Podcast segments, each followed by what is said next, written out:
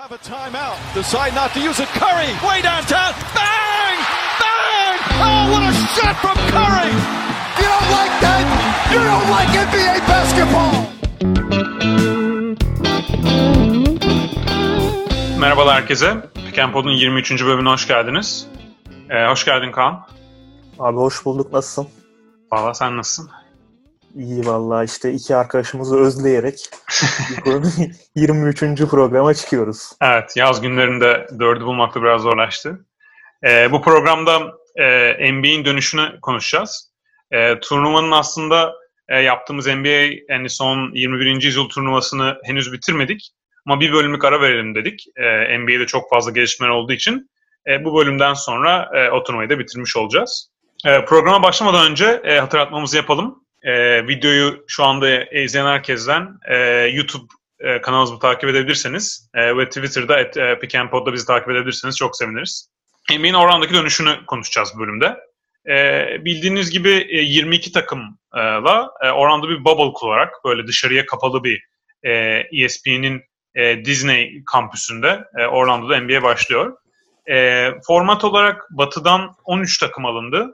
Doğudan 9 takım alındı. E, burada hani NBA'in mantığı e, koronavirüs tehlikesi e, olduğu sürece olabildiğince az takım e, alalım ki e, kontrol etmesi daha kolay olabilsin diye. E, böyle olunca da doğuda hani Washington'ın altında e, takımlar playoff'a girme şansı olmaz diye düşünüldü. Gerçi bu hani koronavirüs günlerinde bir sürü oyuncunun gelmediğini e, konuşacağız. E, yeniden düşündüğümüzde aslında 10-11 e, o alttaki takımlarda alınabilirdi şimdiden bakıldığında. E, ama e, NBA bunun kararını hani bir iki ay önce vermişti. E, o zaman doğudan bir takım, batıdan ise 5 e, e, şu anda playoff'ta ilk 8 dışında takım e, almış oldu. E, NBA e, 30 Temmuz'da e, başlayacak. E, 17 Ağustos'a kadar e, her giren takım 8'er maç yapacak. 17 Ağustos'ta 17 Ağustos'ta playoff'ların ilk turu başlamış olacak. Bence genel olarak iyi bir format. Yani burada e, yapılması gelen, e, gereken denge e, normal sezonda NBA takımlarının e, şu ana kadar yaşadıkları başarı veya başarısızlığı hani bir şekilde kale almak. E, ama aynı zamanda ilk 8 sadece ilk 8 ilk 8'er takım alsaydı, alınsaydı doğudan batıdan bu sefer Pelicans e, itiraz edebilirdi. Çünkü onların da kalan son maçları e, çok daha kolay maçlardı.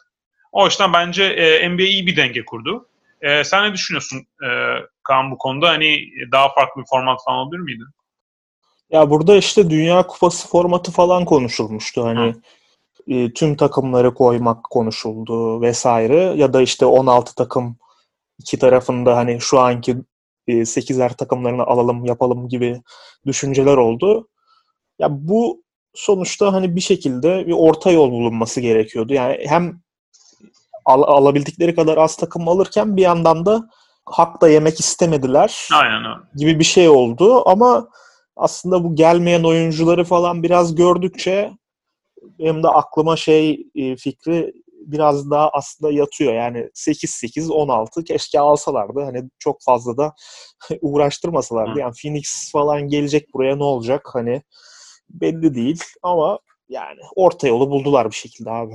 Evet bence de. Yani bence hani normal yani bütün şartlar göz önüne aldığında e, iyi bir iyi bir e, format daha da iyi olabilirdi belki. E, bir önemli tarafı da normalde ilk 8 takım giriyor hani playoff'a. Burada şimdi şöyle bir fark yaptılar. Her takım 8'er e, maç oynadıktan sonra e, ilk 7 takım yine otomatikman giriyor playoff'a. 8 ve 9.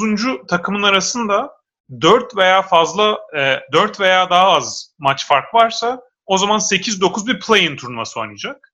E, mesela hani e, Memphis 8 New Orleans 9 oldu diyelim. E, eğer New Orleans 4 maç 4, 3, 2 veya 1 maç gerisindeyse Memphis'in bu play-in turnuvasına geçecekler. Play-in turnuvasında da 8 numaranın şöyle bir avantajı var. E, play-in turnuvasında takımlar iki kere karşılaşacak. E, bu e, en fazla. Bu iki maçın birini 8. kazandığı anda 8. direkt playoff'a girmiş oluyor. E, ama iki kere üst üste 8. olan takım 9.ya yenilirse bu sefer 9 e, playoff'a girmiş oluyor. E, bu aslında ilginç bir e, format. Hani NBA bunu zaten düşünüyordu normal sezonunda e, normal sezondan playoff'a geçti böyle bir şey yapalım mı diye. Bu da ilginç bir deneme oldu. Burada hani bir önemli fark da playoff'larda tabii ev sahibi avantajının olmaması olacak.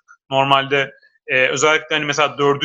4 ve 5. takımlar birbiriyle oynadığı zaman e, daha denk takımlar bazen e, ev saha e, avantajı e, önemli oluyor. Ya da ileriki turlarda birinci, ikinci mesela konferans finalinde ev sahibi avantajı önemli olabiliyor. Bu sefer öyle bir avantaj olmayacak. E, aslında şey açısından da ilginç. Yani böyle daha denk bir e, playoff olması açısından ilginç sonuçlar doğurabilir bu. Evet. Ya bir de şey böyle Sixers falan gibi takımlar var kendi sahada acayip iyi oynayıp de deplasmanda ha. kötü oynayan. Mesela onlara ne olacak? En merak ettiğim şeylerden biri. Oraya ha. geldiğimiz zaman konuşuruz. Evet aynen. O zaman e, şöyle yapalım. E, üç tane, e, pardon dört tane e, playoff sıralaması ve playoff'a giriş e, önemli e, değişebilecek e, takım grupları var. E, bunların ikisi Doğu Konferansı'nda dördüncülük, altıncılık mücadelesi Miami, Indiana, Philadelphia arasında.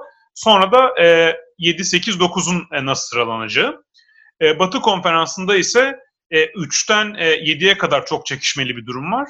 Ondan sonra da kim 8.liği kapacak, e, kim 9. olacak, hani play'in e, olacak mı e, diye bir e, diye bir yarış var.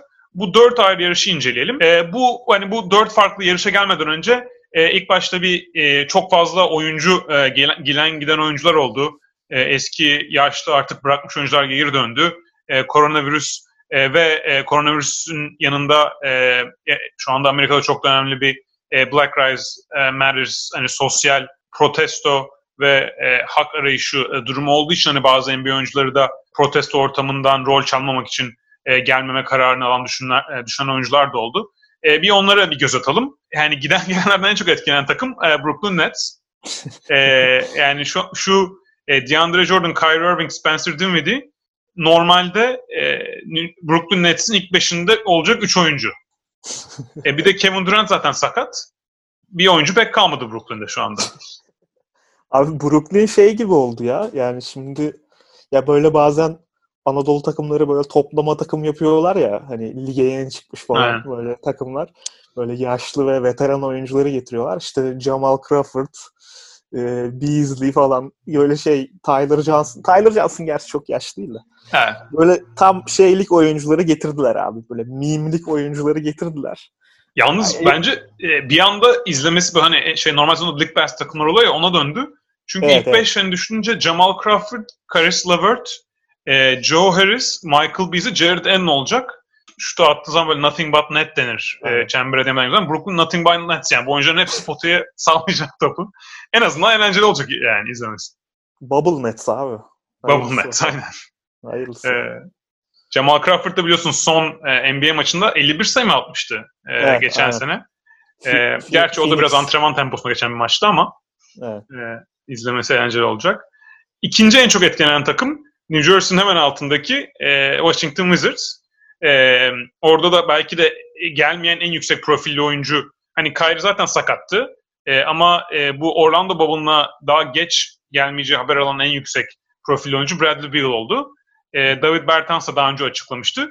Bu aslında ilginç bir e, karar. Çünkü Bertans tam şey oyuncu profilinde.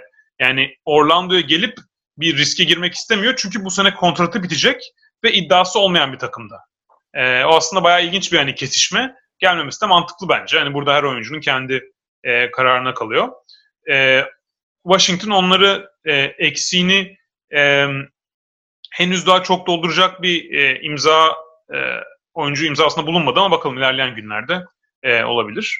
E, Avery Bradley Lakers'tan gitti. Oraya J.R. Smith'i aldı Avery Bradley. Yine bir Brooklyn Nets formülüne yakın. Sen e, J.R. Smith'i yakından e, tanırsın ve seversin. Çok severim abi. Zaten hemen yaptılar yine mimlerini. Şey böyle Lebron gösteriyor ne yapıyorsun falan diye. Şeyle bu arada Bertans'la ilgili ben bayağı şey abi anlıyorum ya aldığı kararı. Yani bazı eleştirenler falan olmuş da. Abi yani niye gelip oynasın adam yani hele Bradley Beal'ın gelmeyeceğini de belki biliyordu bir noktada. Burada benim şey yani en dikkatimi çekenlerden biri abi Joakim Noah Clippers'ın alması ve yani şey uzun konusunda sıkıntıları vardı biliyorsunuz. Zubac orada bir bazen tıkanıklık yaşayabiliyorlardı. Ha. Undersize kalabiliyorlardı. Belki bir 15 dakika falan rol bile alabilir yani gerekli anlarda ya da bir Lakers serisinde uzun olmaları gerektiği zaman. O evet. benim hoşuma giden bir hamle oldu. Lamarcus Aldridge'in olmaması Spurs'u direkt devre dışı bıraktı. Oladipo'nun olmaması bence Indiana'yı bayağı bir devre dışı bırak, bırakacak. Diyelim. Zaten ama hani Oladipo dönse de e, o 2018 Oladipo gibi dönemezdi herhalde. Ama gelmemesi tabii daha da sıkıntı. Evet, evet. Şeyde ya burada benim en görmeye sevindiğim oyuncu Corey Brewer olabilir abi. Yani dünyanın en garip böyle fizikli oyuncusu. Yani izlemeyi severim böyle bir garip hareket ediyor. Hoşuma gidiyor evet, izlemesi. Zaten bu fotoğrafı da inanılmaz fotoğraf. Yani normalde bu NBA bayağı fotoğraflarına bakıyor. Herkes böyle hani normal bir fotoğraf koyuyor. Adam böyle bir hani acayip bir artist pozu vermiş. Ee, burada benim aslında iki de ilgimi çeken e, eksiklik. Bir tanesi Trevor Ariza.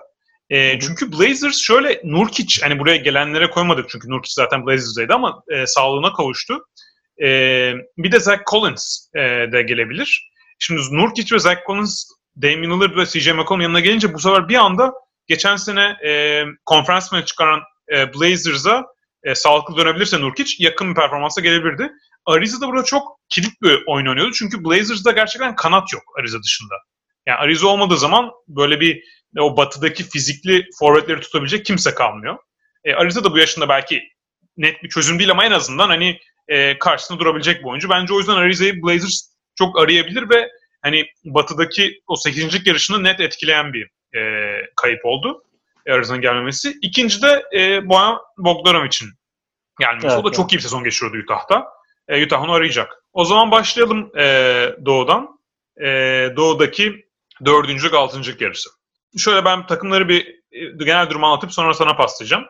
Tamam. E, şu anda Miami, e, Philadelphia ve Indiana'dan e, iki maç önde. Normal sezon bitiminde 41-24 galibiyet e, seviyesi. Diğer iki takım 39-26'da. E, zaten 8 maç oynayacağı için bu iki maçlık fark aslında çok ciddi. Normal sezonda son 8 maça girilirken iki maç önde olmak çok büyük bir avantaj e, öyle bir durumda olsaydı. E, onun dışında Miami'nin fikstürü de e, hani diğerlerinden daha zor e, değil net bir şekilde. O yüzden ben Miami'yi hani kişi olarak dörde yerleştiriyorum gibi. Bence o yüzden asıl yarış 5 e, ve 6 e, arasında olacak gibi geliyor. Ya ben burada şeyden biraz bahsetmek istiyorum. Ya bence bu Orlando'daki Orlando'ya gelen 22 takım arasında iki tane takım var özellikle bana çok böyle ilginç ve hani en çok izlemek istediğim Philadelphia ve Houston.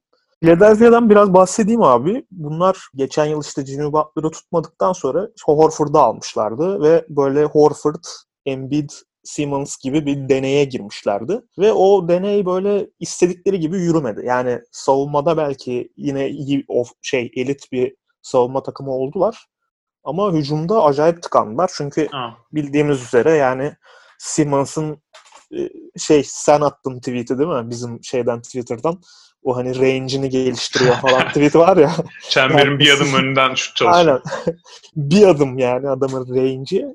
E, Embiid şutum var taklidi yapan bir oyuncu. Yani şutu yok adamın. Şutum var taklidi yapıyor. Peruantic bir ara böyleydi abi. %15'le üçlük falan atıyordu Fener'de bir ara. Ama atamıyorsun abi yani. Ha. O yüzden hani yine şey spacing'i kısıtlıyor. Horford da abi yani maç başına Horford'un atacağı üçlük 1-2 yani fena bir şutör değil aslında ama hacimli bir şutör değil. Ha. O yüzden ne oluyor abi? Acayip bir spacing ve şut açısından sıkışıyorlar. Yani 3'ü birden barınamıyor sahada. Ne yaptılar? Furkan'ı oynattılar. Bir ara Furkan iyi oynadı. Shake Milton'ı oynattılar. Bir, Shake Milton bir, evet aslında iyi bir performans gösterdi. Evet, 40 sayı falan attığı maç var Shake Milton'ın Lakers'a bilmem ne. Böyle işte o Emre Günay'ın favorisi Glenn Robinson, üçüncü Glenn Robinson oynadı. Mat- Ma- Matisse Taybul oynadı. Hani şey böyle bir çözüm bulmaya çalışıyorlar ama yani çok şey yapamadılar. Hücumu değiştiremediler. Bu arada çok ilginç bir istatistik var işte Philadelphia ile ilgili. Programın başında söylediğim gibi. Kendisi aslında adamlar 20 şey buraya gelen diğer 21 takıma karşı yani Orlando'ya gelen 18'e 2 oynamışlar adamlar hmm. kendi sahasında. Deplasmanda aynı işte 21 takıma karşı 25 maç yapmışlar. Dördünü kazanabilmişler. Hmm. Yani böyle bir ev ev içinde aslana dönüşüp deplasmanda kediye dönüşen bir takım. Burada da ev sahibi olmayacaklar sonuçta. Ha. Bunun nasıl etkileyeceğini ben bayağı merak ediyorum. Ee, ve yani hatta yani dediğim gibi bu Orlando turnuvasında en merak ettiğim takım ama bu yarışta abi sorarsan bana e, Indiana'da Oladipo'nun olmaması ve Yani Oladipo'suzken aslında iyilerdi. Oladipo geldikten sonra kimya sorunları falan da oldu. Ha. Yani onu da düşünmek lazım. Ama yani şeyi tavanı belli bir takım. Miami'nin de e, ya Miami bence de bu arada e, bu üç takım arasında NTV'de bitirecek avantajlı olduğu için. Ama e, mesela Philadelphia Miami bir seri oynasa ki olabilir gibi gözüküyor bu 4-5 serisi. Bilmiyorum sen ne düşünürsün ya ben Philadelphia'nın orada avantajlı olacağını düşünüyorum mesela. Sa- size'dan falan da dolayı. Ya şöyle bir durum var. Ee, mesela e, yani bir iki üç faktör var. E, dediğin yani dediğin şeye katılıyorum. E, Philadelphia'nın kimyası şimdi şöyle zaten zor Philadelphia'nın kimyası tutması. Çünkü Ben Simmons ve Joel Embiid e, birbirlerine iyi ya birbirlerine ayaklarına basıyor, basan iki oyuncu. E, hani Ben Simmons'a bir e, Milwaukee Bucks'ta Yanis'e kurulan takım lazım. Etrafında şütör ve koşturabileceği. Embiid'e de ne kadar çok şütör koyarsanız o kadar iyi. O yüzden ikisi çok iyi uyumuyor. E bir de bunun üstüne Al Horford artık ilerleyen yaşında 4 numarada çok sırıtıyor.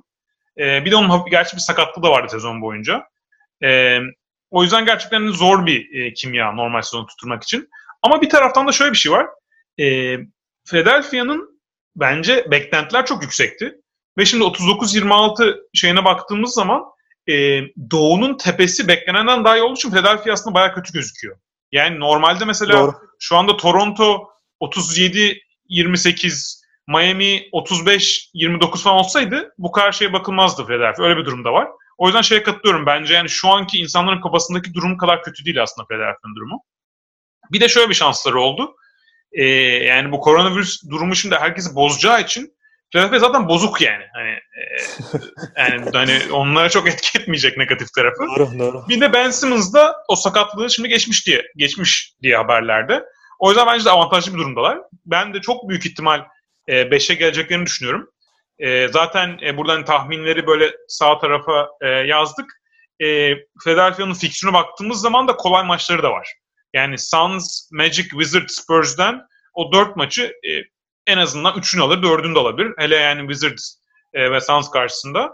E, onun dışında Raptors, Rockets, Blazers, Pacers'dan da e, bir iki maç koparabilir. Öyle olduğu zaman özellikle ilk maçta Pacers'ı yenerse e, Sixers Evet. bence kesin 5 olur. İlk maçta Pacers kazanırsa o zaman yine yakın olabilir ama o zaman bile Philadelphia yenebilir. Çünkü Pacers'ın ilerideki maçları e, gerçekten zor yani. Son 4 bitiriş maçı Lakers seed, Rockets seed.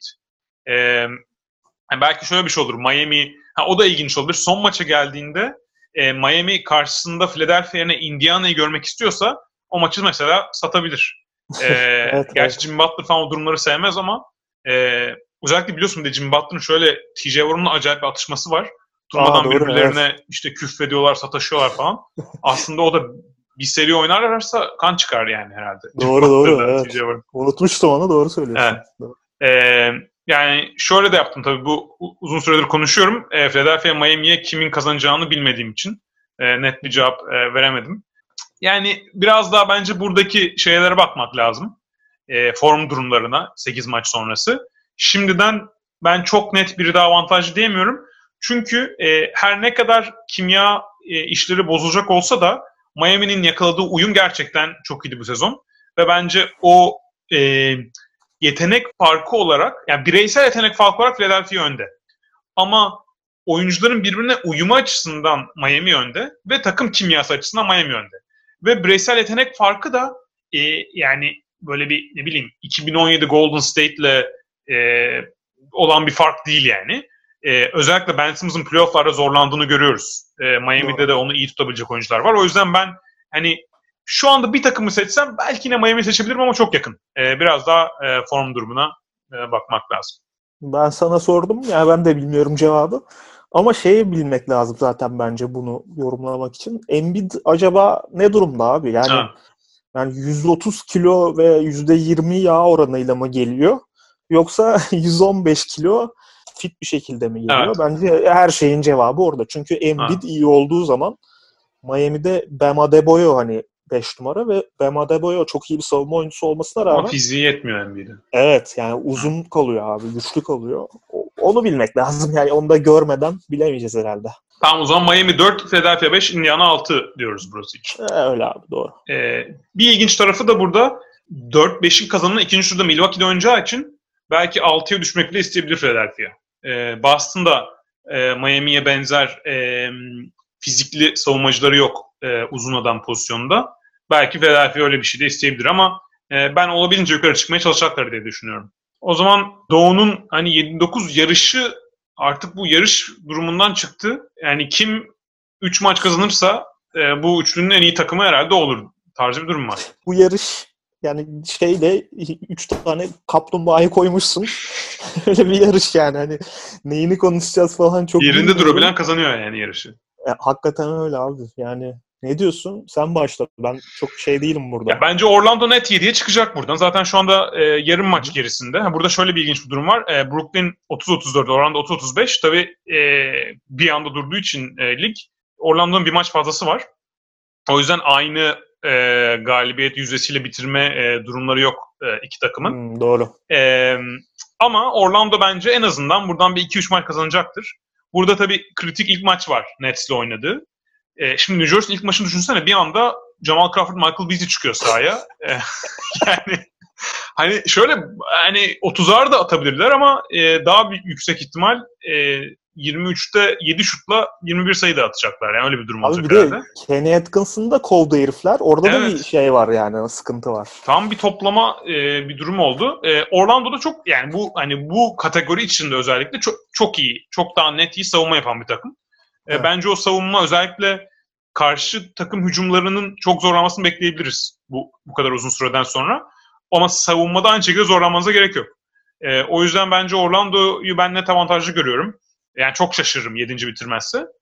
E, ondan sonra da kritik taraf e, Washington'ın Brooklyn'e geçme ihtimali yok. Çünkü çok fark var. Yani şu anda Brooklyn 30-34, Washington 24-40. Arada e, e, burada da yani çok net bir 6 maçlık bir fark var.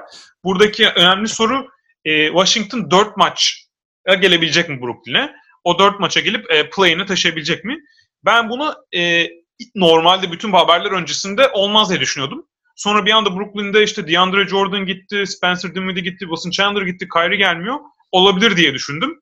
E, Bertans'ın olmamasına rağmen sonra Beal da e, gelmeyeceğini açıklayınca ben Wizards'ın yani iki maçtan fazla kazan nasıl kazanacak burada çok bilemiyorum. Hani fikstürüne bakarsak ilk maç Suns yani Suns bence galibiyet bulur orada. Sonra ikinci maç e, kritik. Nets'i hani o maçı yenerlerse e, belki bir şekilde dört maçlık farka gelebilirler ama totalde iki maçtan fazla ondan sonra nasıl kazanacaklar bilemiyorum. Yani Pacers, Sixers, Pelicans, Thunder, e, Milwaukee, Boston falan. E, yani burada işin zor takımı bu takımlar için.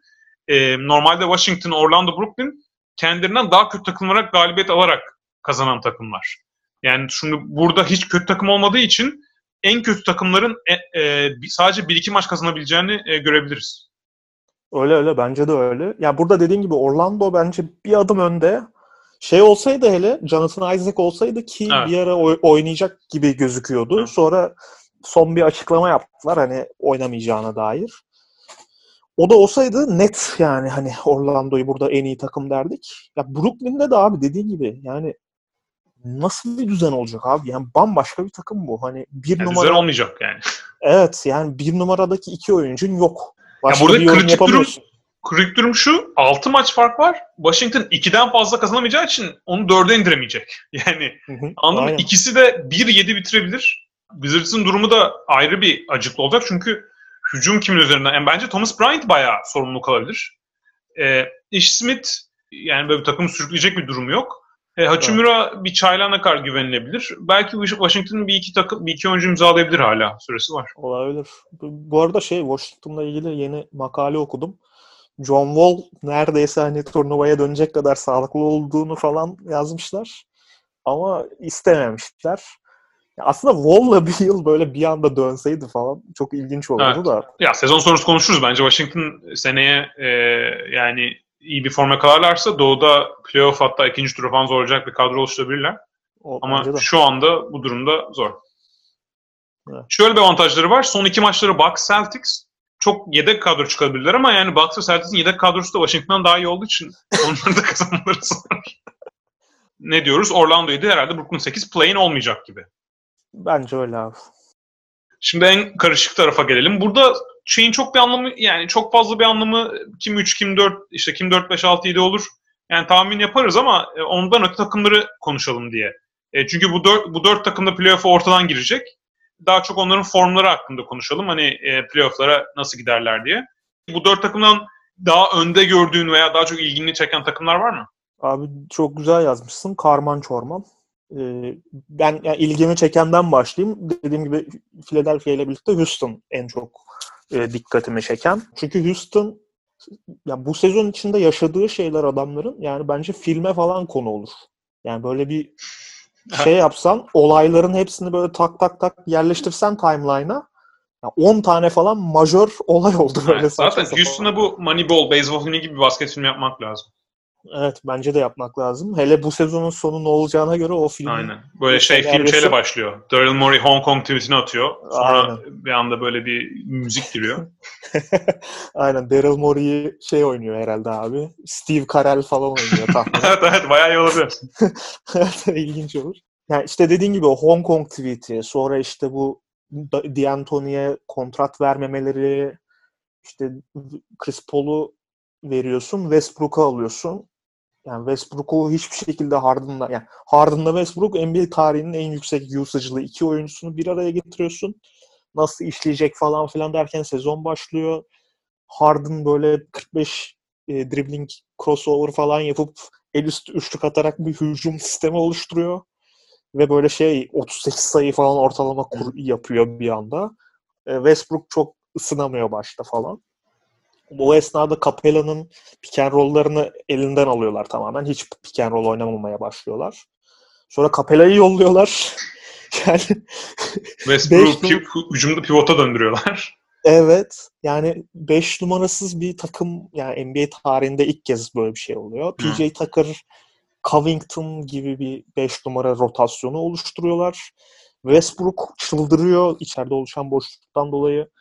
E, Böyle 32 sayı ortalama yakalıyor ve böyle %55 ş- e, şut yüzdesi böyle yüzde şey Harden'dan daha yüksek bir true shooting falan yakalamaya başlıyor Ocak'tan sonra.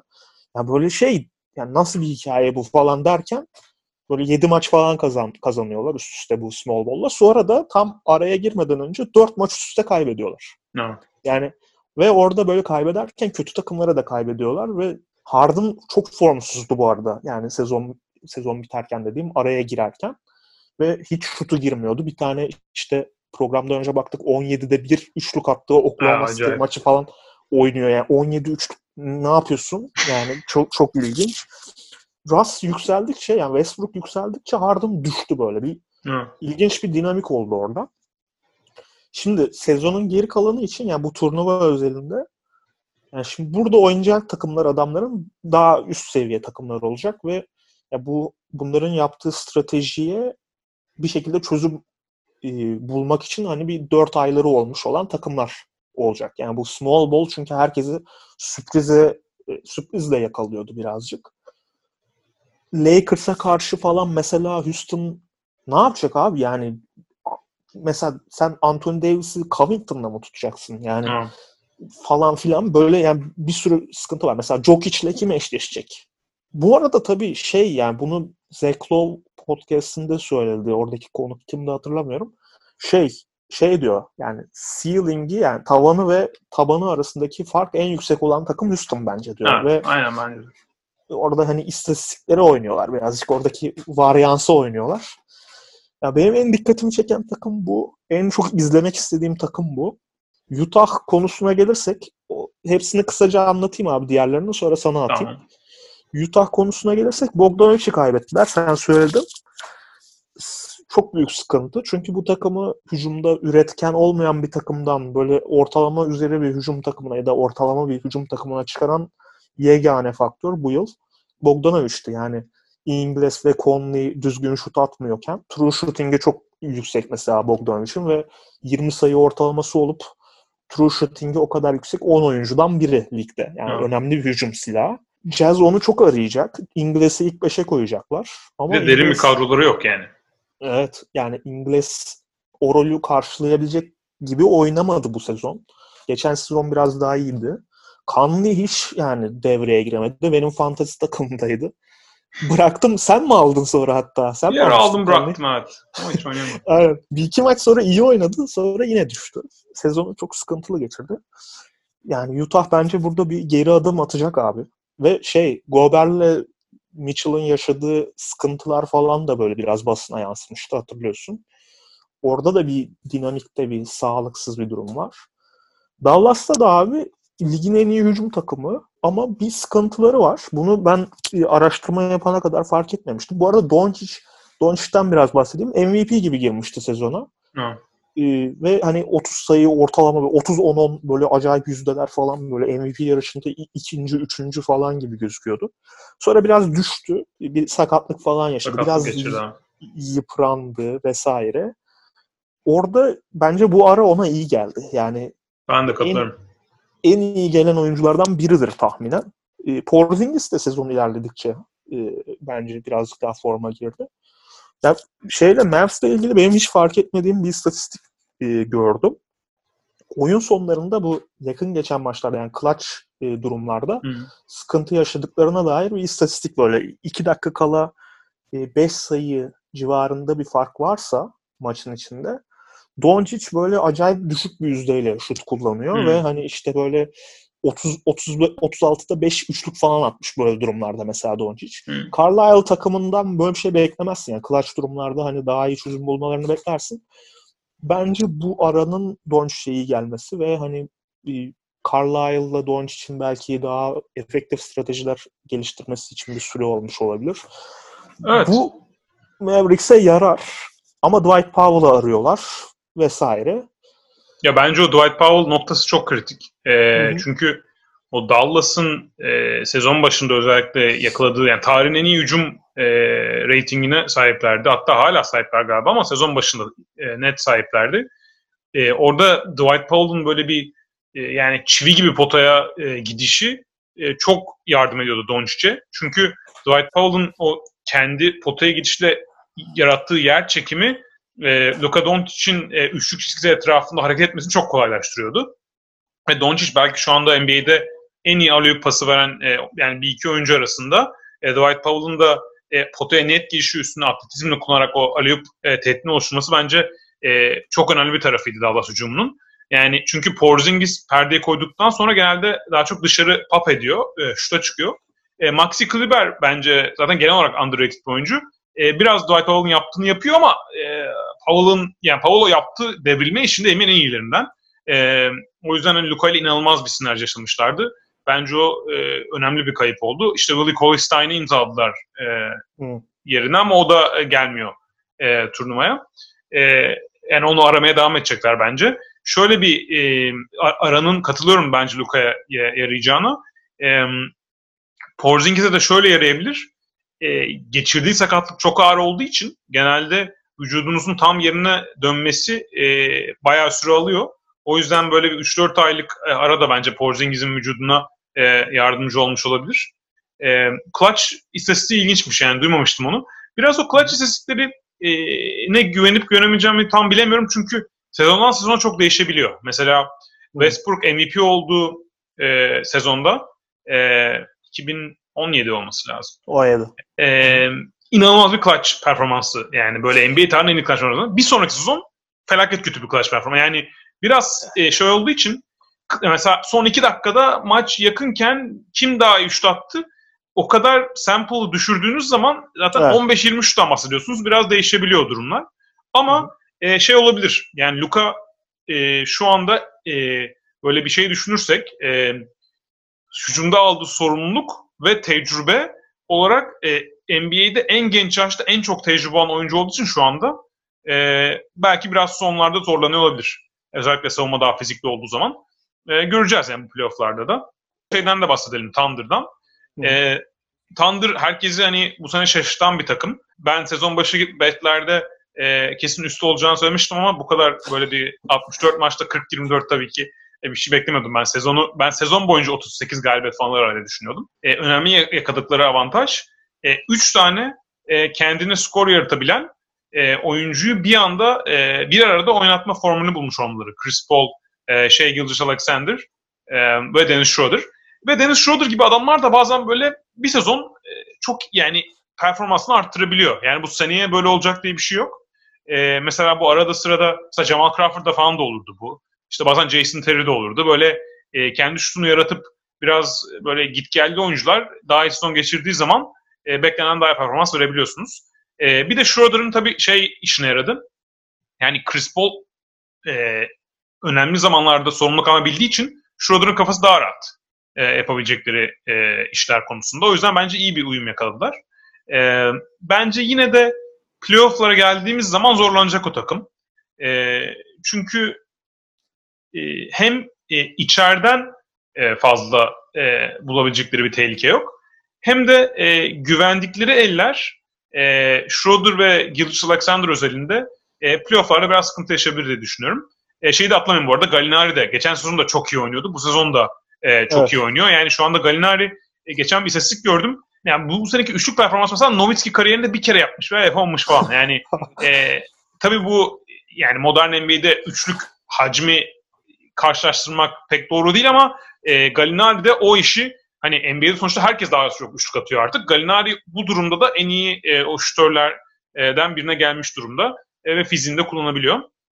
E, o yüzden hani Oklahoma'nın öyle bir avantajı da var. Ama playofflar geldiği zaman yani bu 8 maç sonrası bir daha konuşuruz o durumları. Şimdi bu sıralamaya baktığımız zaman e, Utah bir maç önde. Dallas'ta e, ilginç bir şekilde Oklahoma ve Houston'dan 3 fazla maç oynamış. 40-27, e, 40-24'e karşı. Bence Dallas'ın o 40-27'den geri gelmesi biraz zor. E, o 8 maçta. E, kolay maçları var. E, Phoenix'le iki kere oynuyorlar. E, Sacramento ile oynuyorlar. E, Blazers belki o son maçlara geldiği zaman artık kopmuş olabilir. O şekilde kolay olur. Gerçi yani kopmadılarsa çok da zor da bir maç olabilir ama hani e, zor bir fikstürleri yok. E, Houston'a baktığımız zaman Houston da yine e, Dallas'a yakın e, bir fikstür. Spurs maçı var. Sacramento maçı var. E, Blazers maçı var. Onların da hani kolay maçları var. E, Oklahoma da aynı şekilde e, hem Wizards'la hem Suns'la oynuyor. E, bence bu grup arasında en zor yine Utah. İki kere San Antonio oynuyorlar. Onun dışında e, hep playoff veya net playoff yarışında olan takımlar oynayacaklar. E, o yüzden hani en zor Utah'ı görüyorum ama e, Utah'da galibiyet durumu en iyi olan takım. Büyük bir fark olmasa da. O yüzden hani ilk başta dediğimiz gibi bir tahmin yapabilmek çok zor. E, ben illaki bir tahmin yapacak e, yapmak zorunda olsam Utah'ın çok zorlanacağını düşünüyorum e, Bogdanovic olmadan. O yüzden e, Houston'ı e, dörde çıkabilir e, diye görüyorum. Oradan sonra e, hani 5-6 Utah OKC'den biri e, Dallas'a 7. kalır gibi geliyor. Bence Dallas dediğin gibi çıkamaz, gelemez yani. Şöyle Gerçekten. bir ilginç tarafı var. Ben Dallas'ın şeye çok yani bu analize başlarken çok yukarı çıkmasını istiyordum en azından 6.lığa. Çünkü e, evet. e, burada önemli olan 7. olmama. Çünkü Lakers ve Clippers'ı ilk iki bitireceği için yani Lakers 1, Clippers 2 olacağı için e, 6'ya geldiğin zaman otomatikman Denver'la oynayacaksınız. E, 7 ve 6. arasında çok büyük fark var. Çünkü bence Clippers ve Lakers dışında Batı'da 3 ve 7 arasında hani Denver avantaj diyebilirsiniz ama herkes birbirini yenebilir. Ee, bence de, pardon, bence de. E, 3 ve 6 arasında. E, herkes birbirini yenebilir. O yüzden hani 7'ye kalmak isteyecek herkes. Şey maçı da çok kritik ya belki. Yani Mavericks Rockets şimdi orada bir Mavericks kazanırsa sonra iki tane Suns maçı falan var. Evet. Bir avantaj sağlayabilir. Evet doğru. Kritik bir maç. Tamam o zaman son e, yarışımıza geçelim. E, batı'daki 8. yarışı. Buradaki soruyu şöyle e, formüle ettim. E, play oynanacak. E, dediğimiz gibi arada 4 maçtan e, az fark varsa play oynanıyor. E, ben hani Memphis'in diğer e, Blazers ve Pelicans'ın ikisinden birden 4 maçtan fazla önüne geçebileceğini düşünmüyorum. Yani buradaki soru e, kim 8-9-10 e, bitirir ve play'ini hani kimler oynayacak gibi e, şeylerden özür dileyelim. E, Phoenix ve San Antonio seyircilerinden. e, hani slide'da yer yoktu. O yüzden iki takım daha koyamadım. Yer olsa da koymazdım herhalde düşünüyorum. Çünkü hani Lamarcus Aldridge'in sakatlığından sonra özellikle. Ben burada San Antonio yani kendinden özür dilemiş oldum yani San Antonio taraftar olarak ama San Antonio'nun playoff e, 1990 e, Duncan ilk senesi 97-98'den beri ilk defa e, playoff'a e, giremeyecek San Antonio. Yani Greg Popovich e, böyle bir devasa bir o devir. E, zaten kapanmıştı son bir iki senedir ama hani perçinlenmiş olacak. E, Phoenix'in de ya bence Phoenix iyi bir takım hani e, ne bileyim 29-35 olsalardı onların da playoff'a girme şansı olurdu. Sadece e, önünüzde bu kadar şu takım varken oraya girmeniz çok zor e, gibi geliyor. E, ama Phoenix'in çok az bir şansı var. Ubre yok değil mi abi? Ubre yok evet o da. O kritik yani. Evet. Ee, ne düşünüyorsun bu 8. yarışı için? Burada ben e, Pelicans'ı çok daha şey görüyorum. iyi durumda görüyorum. Mesela şimdi Pelicans'tan bahsetmek gerekirse şimdi bu 5 takım yarışıyor ya 8. sıra için. Ha. Bu takımlara karşı 10 10 maç oynamış Pelicans, 8'ini kazanmış. İşte Lonzo, Drew Holiday, Brandon Ingram, Zion Williamson, Derek Favors 5'i olduktan sonra yani Zion hani düzeldikten sonra ve Derek Favors sezona çok kötü girmişti. O biraz toparladı. İşte Brandon Ingram'ı zaten yani tüm sezon konuştuk. Şey böyle neredeyse ne bileyim MVP seviyesinin bir adım altında bir performans. Yani yüzdeleri çok iyiydi hem de savunma istatistikleri iyiydi. Yani şey Kevin Durant light diyor ya işte Kaan Kural. Yani oraya doğru gitmeye başlamıştı. Hı hı. Ee, Drew Holiday de sezona kötü girip sonra Zion geldikten sonra biraz e, Toparladı. kendini toplamıştı. Ve yedekten de işte J.J. Redick, Melli falan getiriyorlar. İkisi de bayağı katkı veriyor. Bu takım yani bu 5 bahsettiğim 5 100 possession başına 26.3 sayı artı yazıyormuş abi. Yani böyle şey acayip bir şey. Ligde zaten. Min- minimum 200 dakika oynamış e, 34 tane böyle 5 varmış. Hı hı. E, bu 5'ler arasında birinci herifler. Yani artı 26 zaten çılgın bir fark. Evet. Yani bunu da görebiliyorsun maçı izlediğin zaman çünkü Zion yani hücumda o hani patlayıcılığı falan vesaire savunmada da iyi etki yapıyor. Yani her tarafı kapayabiliyor. Hem çok geniş hem de atletik olduğu için hem alan kapıyor yani sırf hani 150 kilo falan olduğu için. Hı. E, Derek Favors da şey Lonzo Ball da Drew Holiday da hepsi birebir de iyi savunmacılar. E, iyi bir e, çok kötü savunma takımı gibi girmişlerdi sezona. Şimdi ortalama bir savunma takımılar ve hücumda da yani toparladılar Brandon Ingram'ın da iyi olmasıyla. Ben bu takımlara karşı yani bu takımlar arasında Pelicans'ı en yukarıda görüyorum. Memphis dışında Memphis galibiyet durumunun avantajını biraz yaşıyor burada. Evet. Port Ya bir de Pelicans'ın fikstürü çok kolay.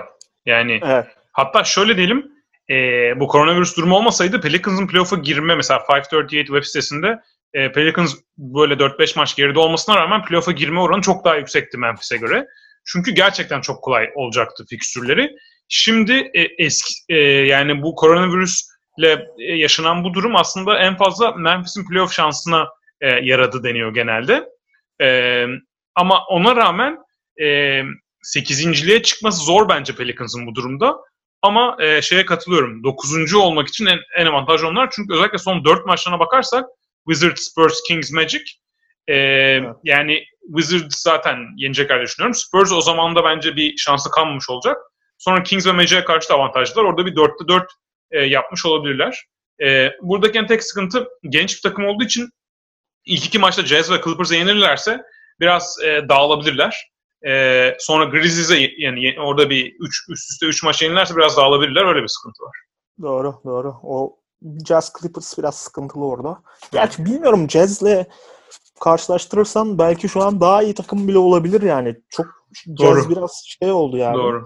Ee, azaldı. Ee, Yani Rudy Gobert biraz Zion'ı rahatsız edebilir. Ee, Evet. Bir de Zion'a şöyle diyeyim. Bence bu hani ara Doncic'e yarayacak dedik. Zion'a da çok yarayacak. Çünkü Doğru. e, Zion inanılmaz oynadı e, ilk 19 maç mı oynadı e, oynadığı maçlarda. E, ama mesela o lise e, zamanlarından highlightlarına veya Duke'daki performansa baktığımız zaman o eski patlayıcılığı yoktu.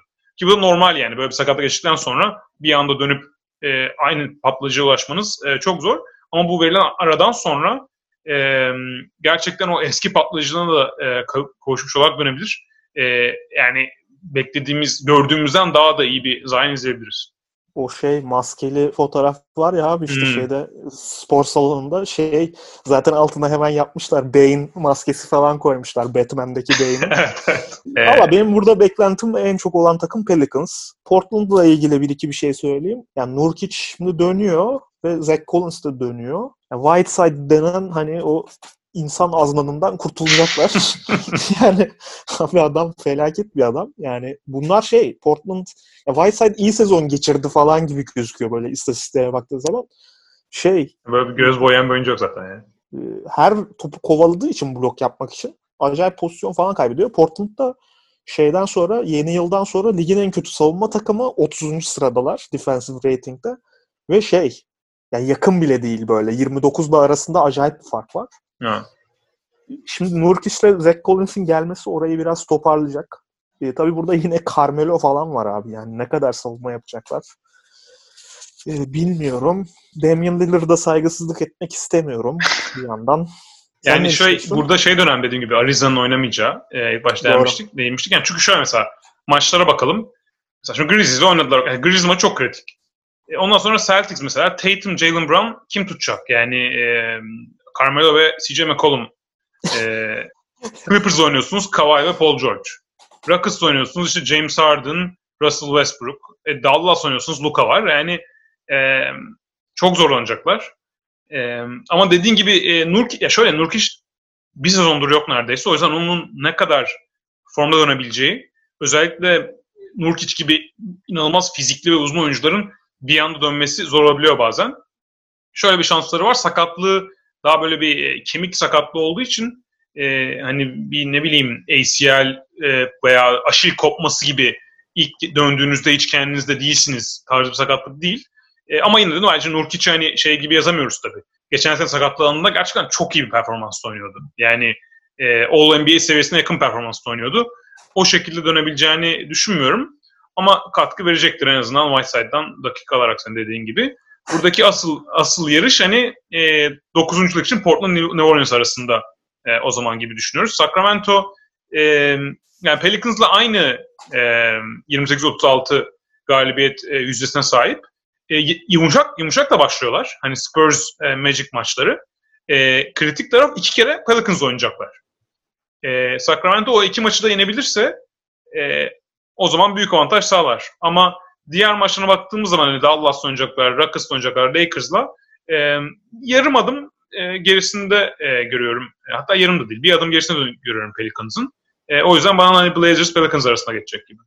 Sacramento ya tüm sezon boyunca o şeyi bulamadılar abi ahengi ve De'Aaron Fox garip bir sezon geçirdi. Yani şey böyle bir noktada biraz formdaydı ama Ya çok ağır o iyi oynarken sakatlık şeyi, o bilek sakatlığı onun ağırdı. Ondan önce bir ara iyi oynadığı bir dönem vardı. Orada da mesela o iyi oynuyordu ama maç kazanamıyorlardı. Böyle Evet. bir garip bir şey oldu. İşte o oynamıyorken Bogdanovic çok iyi oynadı, Bielitsa falan.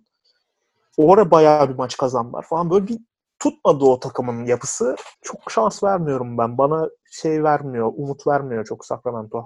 Diğer ilginç tarafı da Blazers'ın iki maç fazlası olması burada 29-37. O da hani o sıralamaları e, değiştirecek.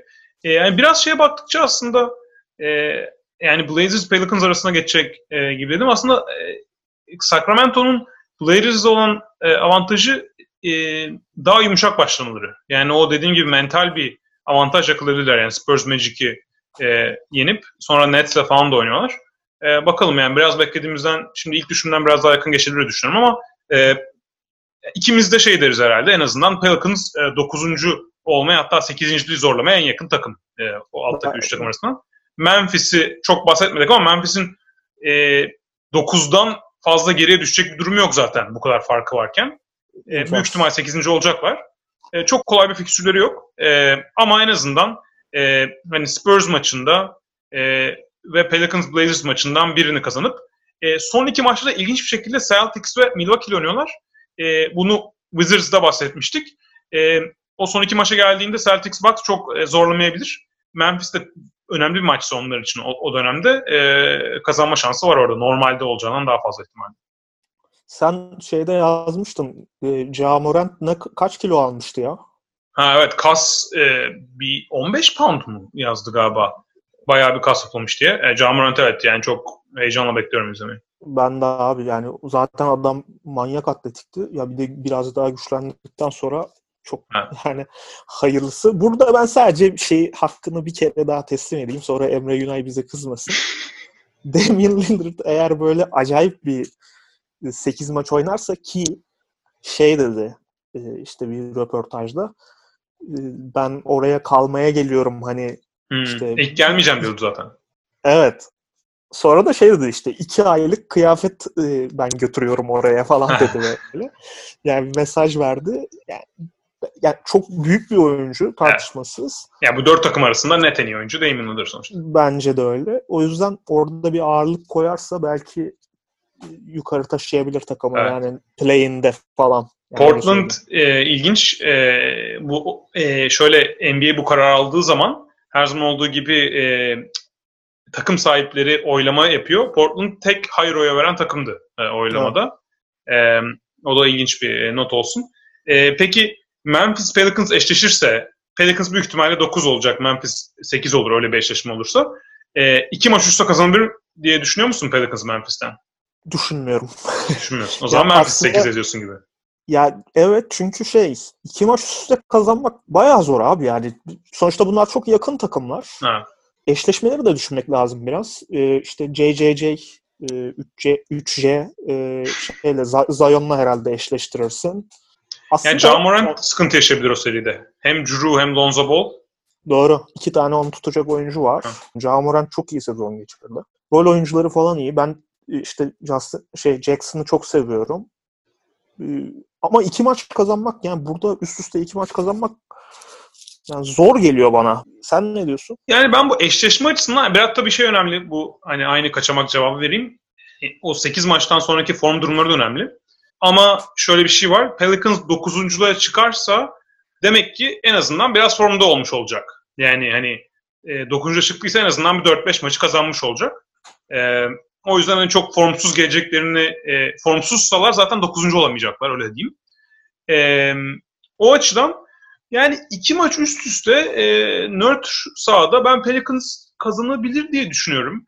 Bu dediğim gibi Jamorant'in e, eşleşmede e, yaşayabileceği zorluklar.